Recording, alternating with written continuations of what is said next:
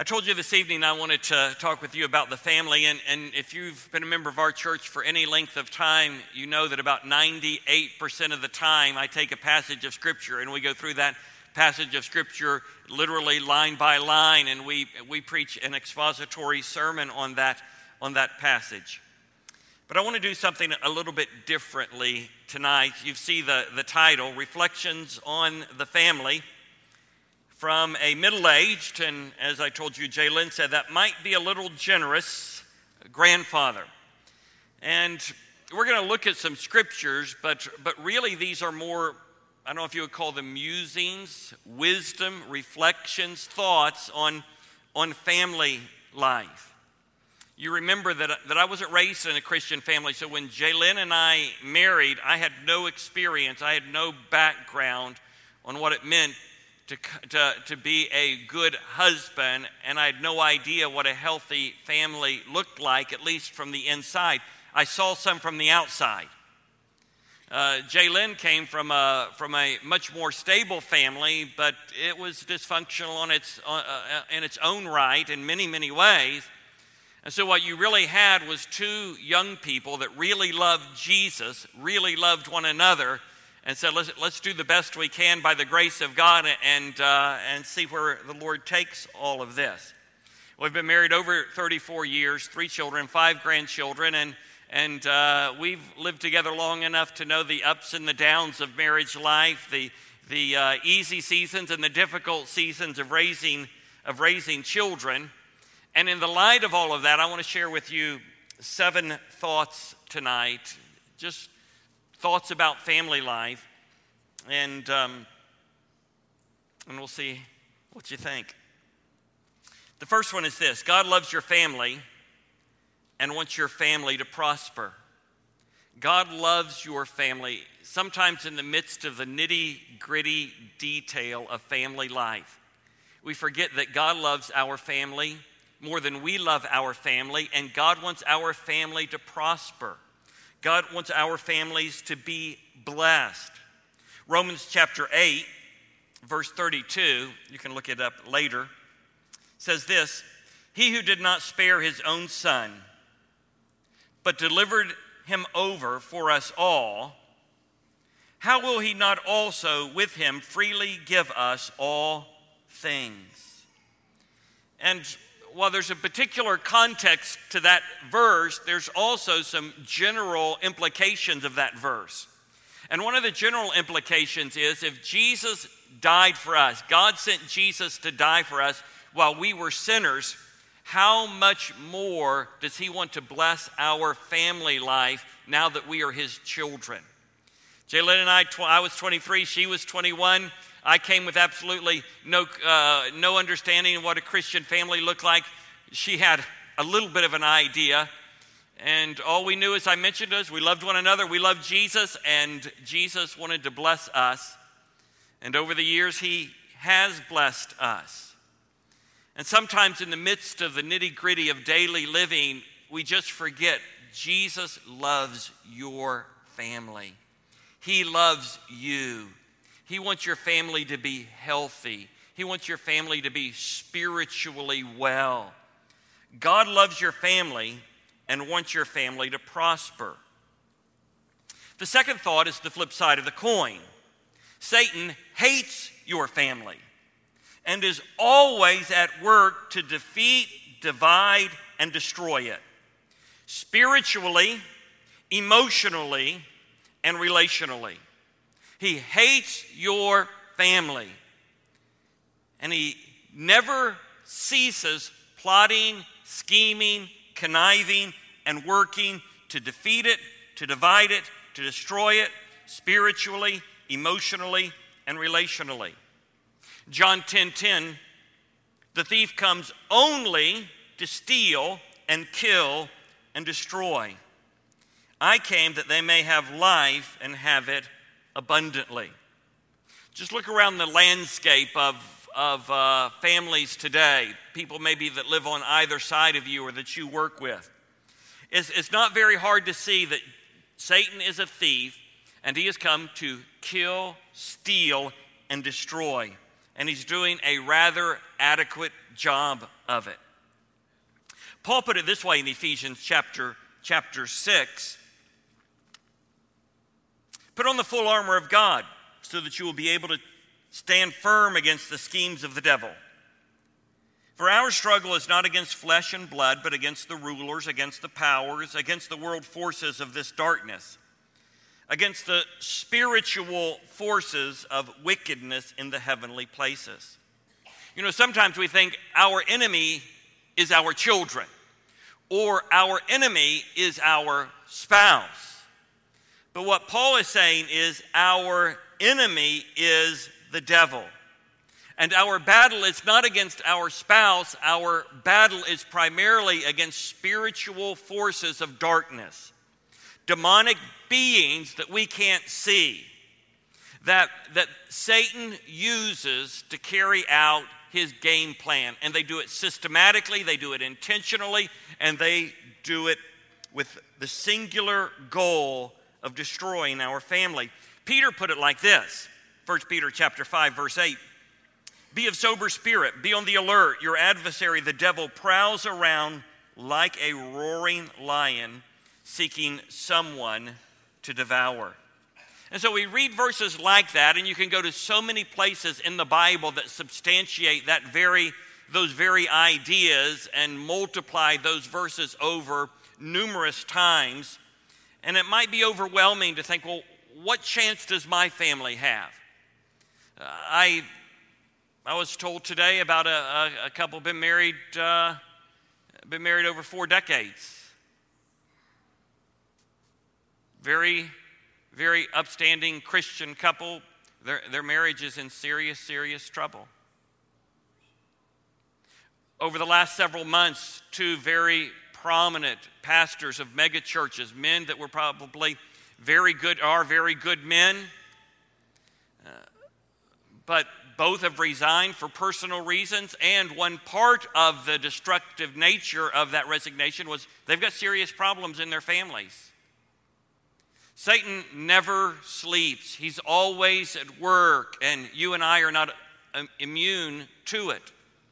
He wants us to be at war with the people that are closest to us.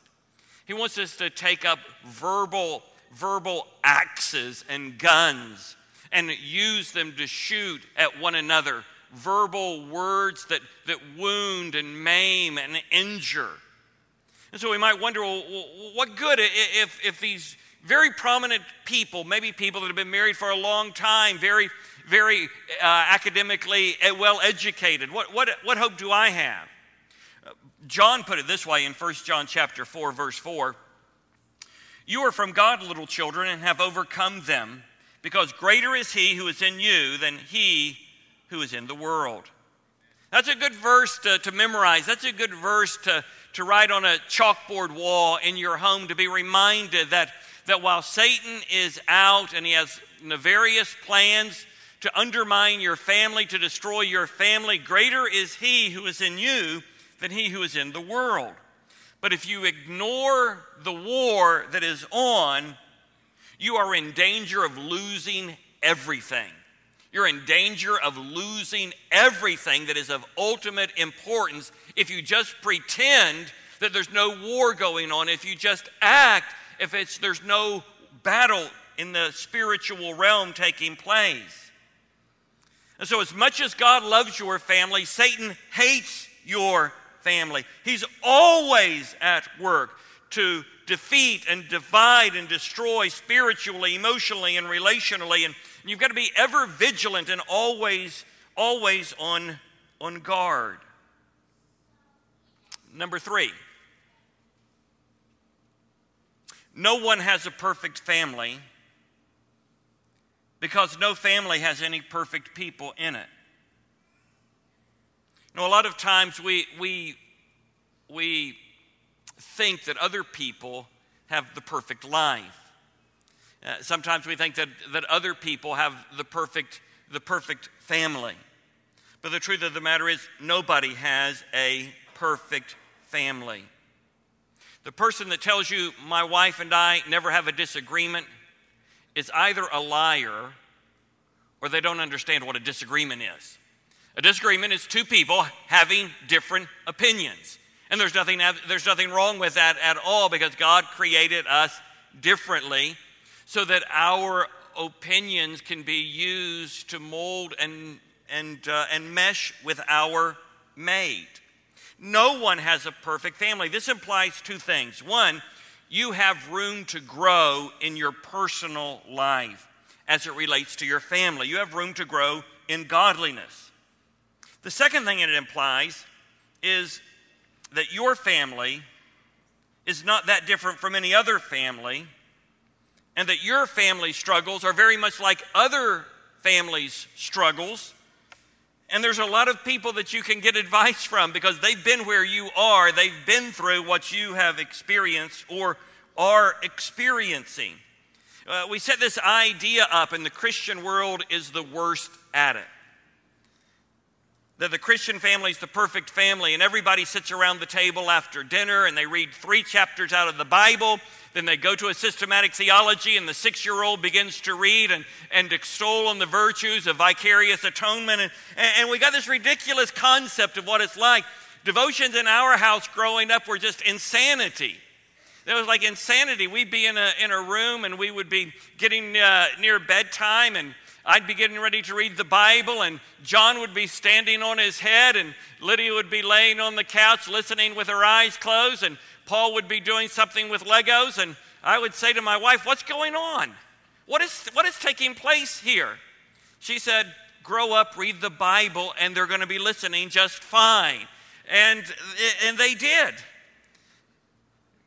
We need to understand that no one has a perfect family. And the reason is because you're not perfect, and neither am I. Number four, number four, don't measure God's blessings by your standard of living. Sometimes our standard of living is a curse rather than a blessing.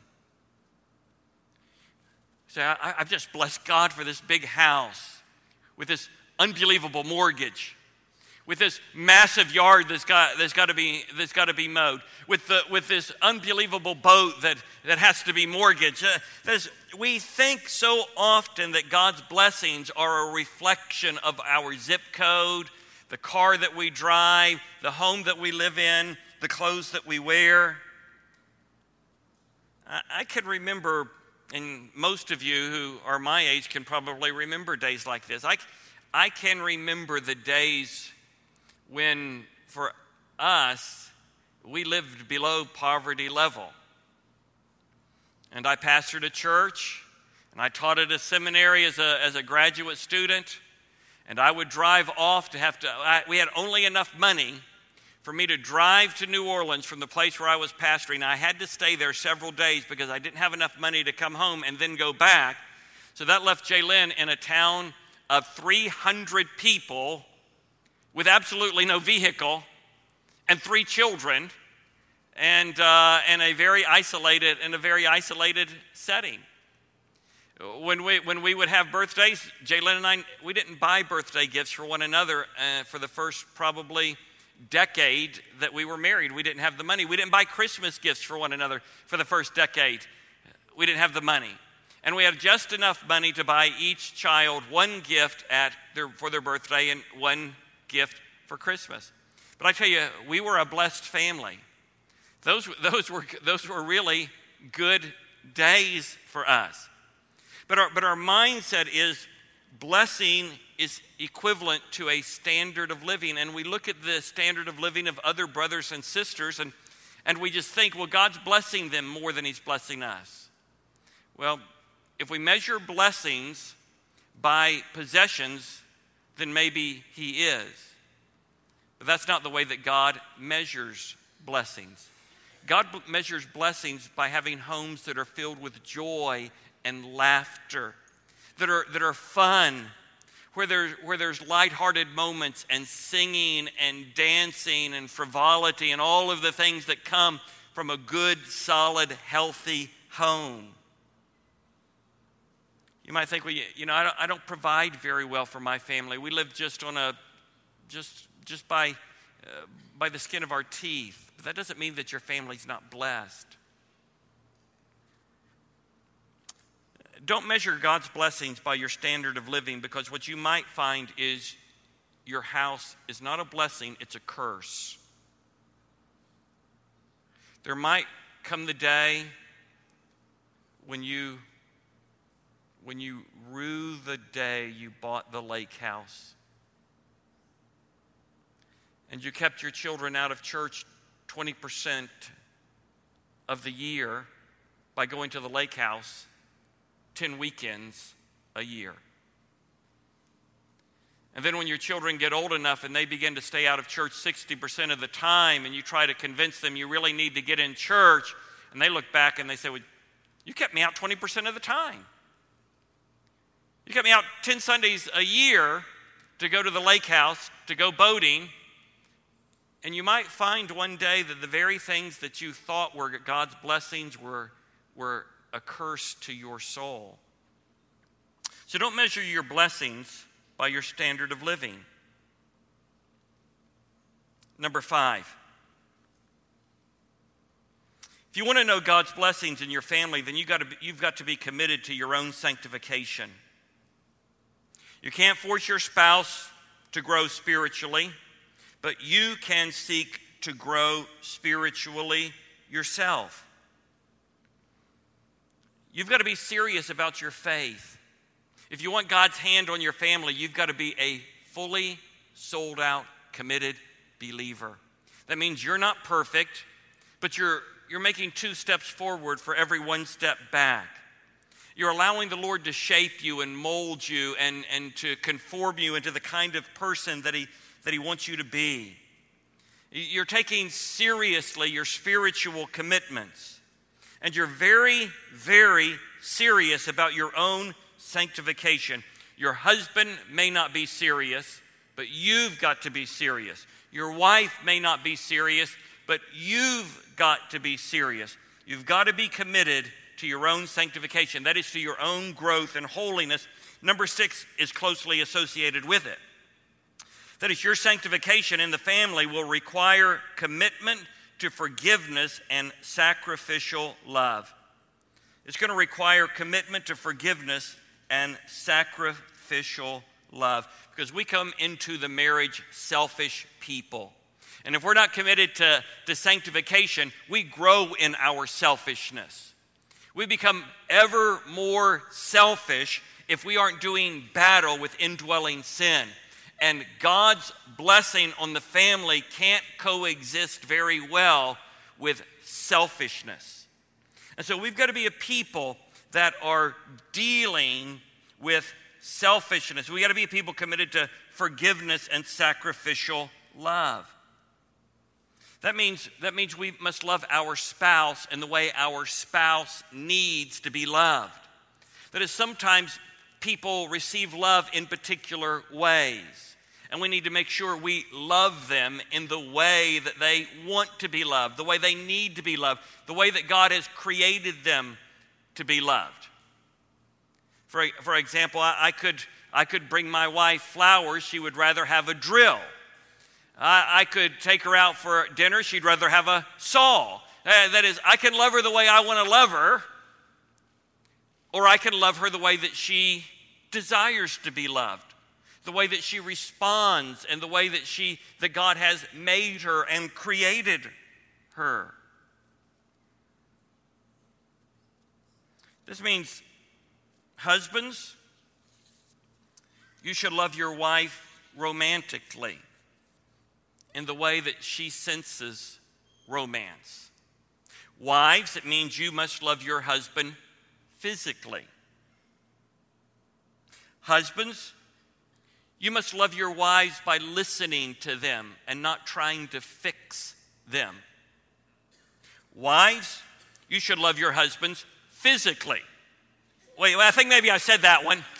Uh, I had a list of five. That was the top five, and so uh, let me go on to number six and uh, six and seven. I heard somebody said Amen, and and uh, love your wife, love your husband by affirming him bragging on him, not belittling him or nagging him. Husbands, love your wives affectionately, expecting nothing in return. And wives, show great respect to your husband. Never demean your husband in front of your children. You shouldn't demean them at all, but particularly in front of your children. Because they'll lose respect for you, but they'll also lose respect for their father. And so there's a great deal of give and take, and it's usually giving. It's usually the giving part that results in the blessings in marriage. Number seven. This has to do with, with um, parenting. Your most effective parenting and greatest expression of love is done on your knees in prayer. Let me go back and, and pick one more thought up with that previous thing about um, loving your wife.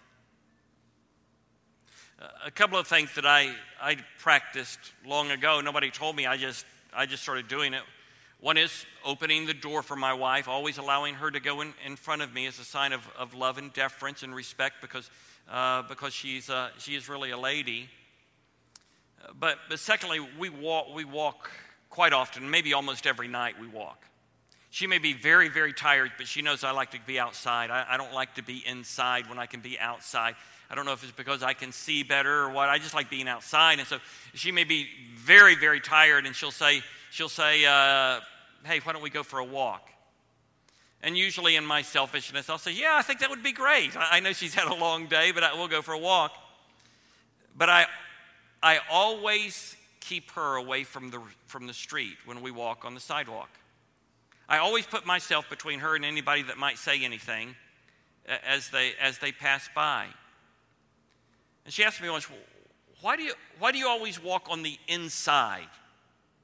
And I said, because it's my job. I'm not very big, but I can be pretty tenacious when it comes to my wife because it's my job to protect you. It's my job to watch out for you. It's my job to guard you. Well, number seven. Again, your most effective parenting and greatest expression of love is done on your knees in prayer. That is, I'm all about being affectionate with your children. When my children were growing up, I was a very affectionate dad. And uh, hugging and kissing and playing, I, I, was just all in. I would come home from, uh, from the end of the day, and like just like so many of, of the fathers here, I didn't have time to sit down and, and read the newspaper. I had one task when I walked through the door, and that is give my wife a little bit of a break by going in the backyard, playing kickball, wrestling, playing Legos, reading books, all kinds of, all kinds of, uh, of the kinds of things that you do as a dad. Those things are very, very important. But if you do all of those things and don't pray, you may very well still lose, lose the war for your children. Paul Miller put it this way in A Praying Life until you are convinced that you can't change your child's heart, you will not take prayer seriously. When you pray for your children at night, right before you pray, look right into their eyes. And dads can often see deep into the soul of a child because that's a child who will never die. And if Judas could walk with Jesus for three years and go to hell, your children and my children don't have anybody like Jesus that's walking with them day by day. Judas heard the teaching, Judas saw the miracles, Jesus heard the, the, the, the life that Jesus lived. He saw it, he experienced it, and Judas went to hell. Look into the eyes of your little one and realize that unless God does what you can't do, and you can catechize them, just like we catechize, catechized our children, What's the chief end of man? The chief end of man is to glorify God and enjoy Him forever. We could go right on down the list. You do the very same thing, but unless God reaches into their heart, they will die and go to hell. They may go to hell as a moral person. They may go to hell as a good dad or a good mom and an upstanding individual, but God, only God can change their heart. Only God can convince them they're a sinner in need of a Savior. Only God can cause them to be, to be born again. Until you're convinced that you can't change your child's heart, you will not take prayer seriously. But when you come to grips with that, you will pray for your child a hundred times a day. Paul Miller went on to say, say this in his book, The Praying Life. It didn't take me long to realize that I did my best praying by parenting by prayer. It didn't take me long to realize I did my best parenting by prayer. You can give all kinds of instructions, but until you pray that God takes that instruction and works it deeply into their hearts, you haven't completed the task. Let me mention how you can pray for your children. First, pray thoughtfully. Pray thoughtfully. The same is true whether you're praying for your child or your spouse. Pray thoughtfully. That is, think about the person for a moment before you pray for them what's going on in their life. Don't just launch into praying. That's fine, it's good, and, and I wouldn't demean it. But I think it's better and maybe even best to take a moment and just think about them for just a moment. Whether it's Jalen or Lydia, John, Paul, or Blake or Laura or my grandkids, uh, I like to stop and think about them for just a moment. What's going on with them? What's, where are they in life right now? What's going on in their life today? What's, what's, what's happening in the next week or two in their life? How's my relationship with them? Is it, is it close and growing and loving and tender? And then that guides me as I pray. Pray thoughtfully. Second, pray specifically. Think about what it is you want God to do. If God were to say to you, Tell me, what do you, what do you want me to do in Lydia, John, Paul? Tell me, what is it that, that you want me to do in, in Jalen? Well, I, I've been thinking about her. I've been thinking about her, about her health, about her schedule, about appointments that she's got coming up. I allow those thoughts to guide me into praying specifically. The more general your prayers, the less specific God's answer. You ought to mark that down. The more general your prayer, the less specific God's answer. And when I pray, I want God to do specific things. I, I want to see the specificity in the answer to those prayers. Pray specifically. Third, pray consistently. Paul talked about praying without ceasing. And by that, he meant, he meant that he took every opportunity to pray. They have a lot more, had a lot more opportunity in his day because they would walk maybe 10 miles in a day, and during a day's journey, he could pray numerous times. But we can find time to pray we can pray in our devotions, and then we pray when we're getting a shower. We pray when we're driving to work. We pray when we're walking to the car after work. We pray as we're taking a break from our labors and going to get a, to get a drink at, at uh, the water fountain. Pray consistently. It's better to pray a little bit every day than to pray for an hour once a week. It's better to pray a little bit every day than it is to pray for an hour once a week. So pray consistently. Let me take us back to the very first point, and then we're done. God loves your family and wants your family to prosper. He wants it to prosper more than you want it to prosper. He wants your home to be filled with joy and contentment. He wants it to be a, a rich existence. That doesn't mean there's going to be not be any ups and downs because there are going to be ups and downs. That is, we are sinners and we will sin. and we will say things we ought not say. We will do things we ought not do, and that's why that's why a regularly a regular part of our vocabulary ought to be I'm sorry. If you haven't said I'm sorry to anyone lately, you're a fool about the way that you're living, particularly the people that you're close to. Because we sin against them regularly. God loves your family and He wants your family to prosper. But let me lead us in a word of prayer. Let's pray together. Our Father in heaven, we thank you that your word has so much to say about family life, about marriage, about child rearing. And it's scattered from Genesis to, to Revelation. And Father, we recognize that we are we are no closer to you than we are to those who are closest to us. If the relationships close to us, us are fractured or stressed, well, it's probably an indication that we're not very close to you. So let us believe that you love our family and you want to prosper it let us believe that our family is in a war. Let us believe that our sanctification has a great role to play in the extent of your blessing in our family. And then let us be people committed to prayer thoughtfully, specifically, consistently. In Jesus' name we pray. Amen.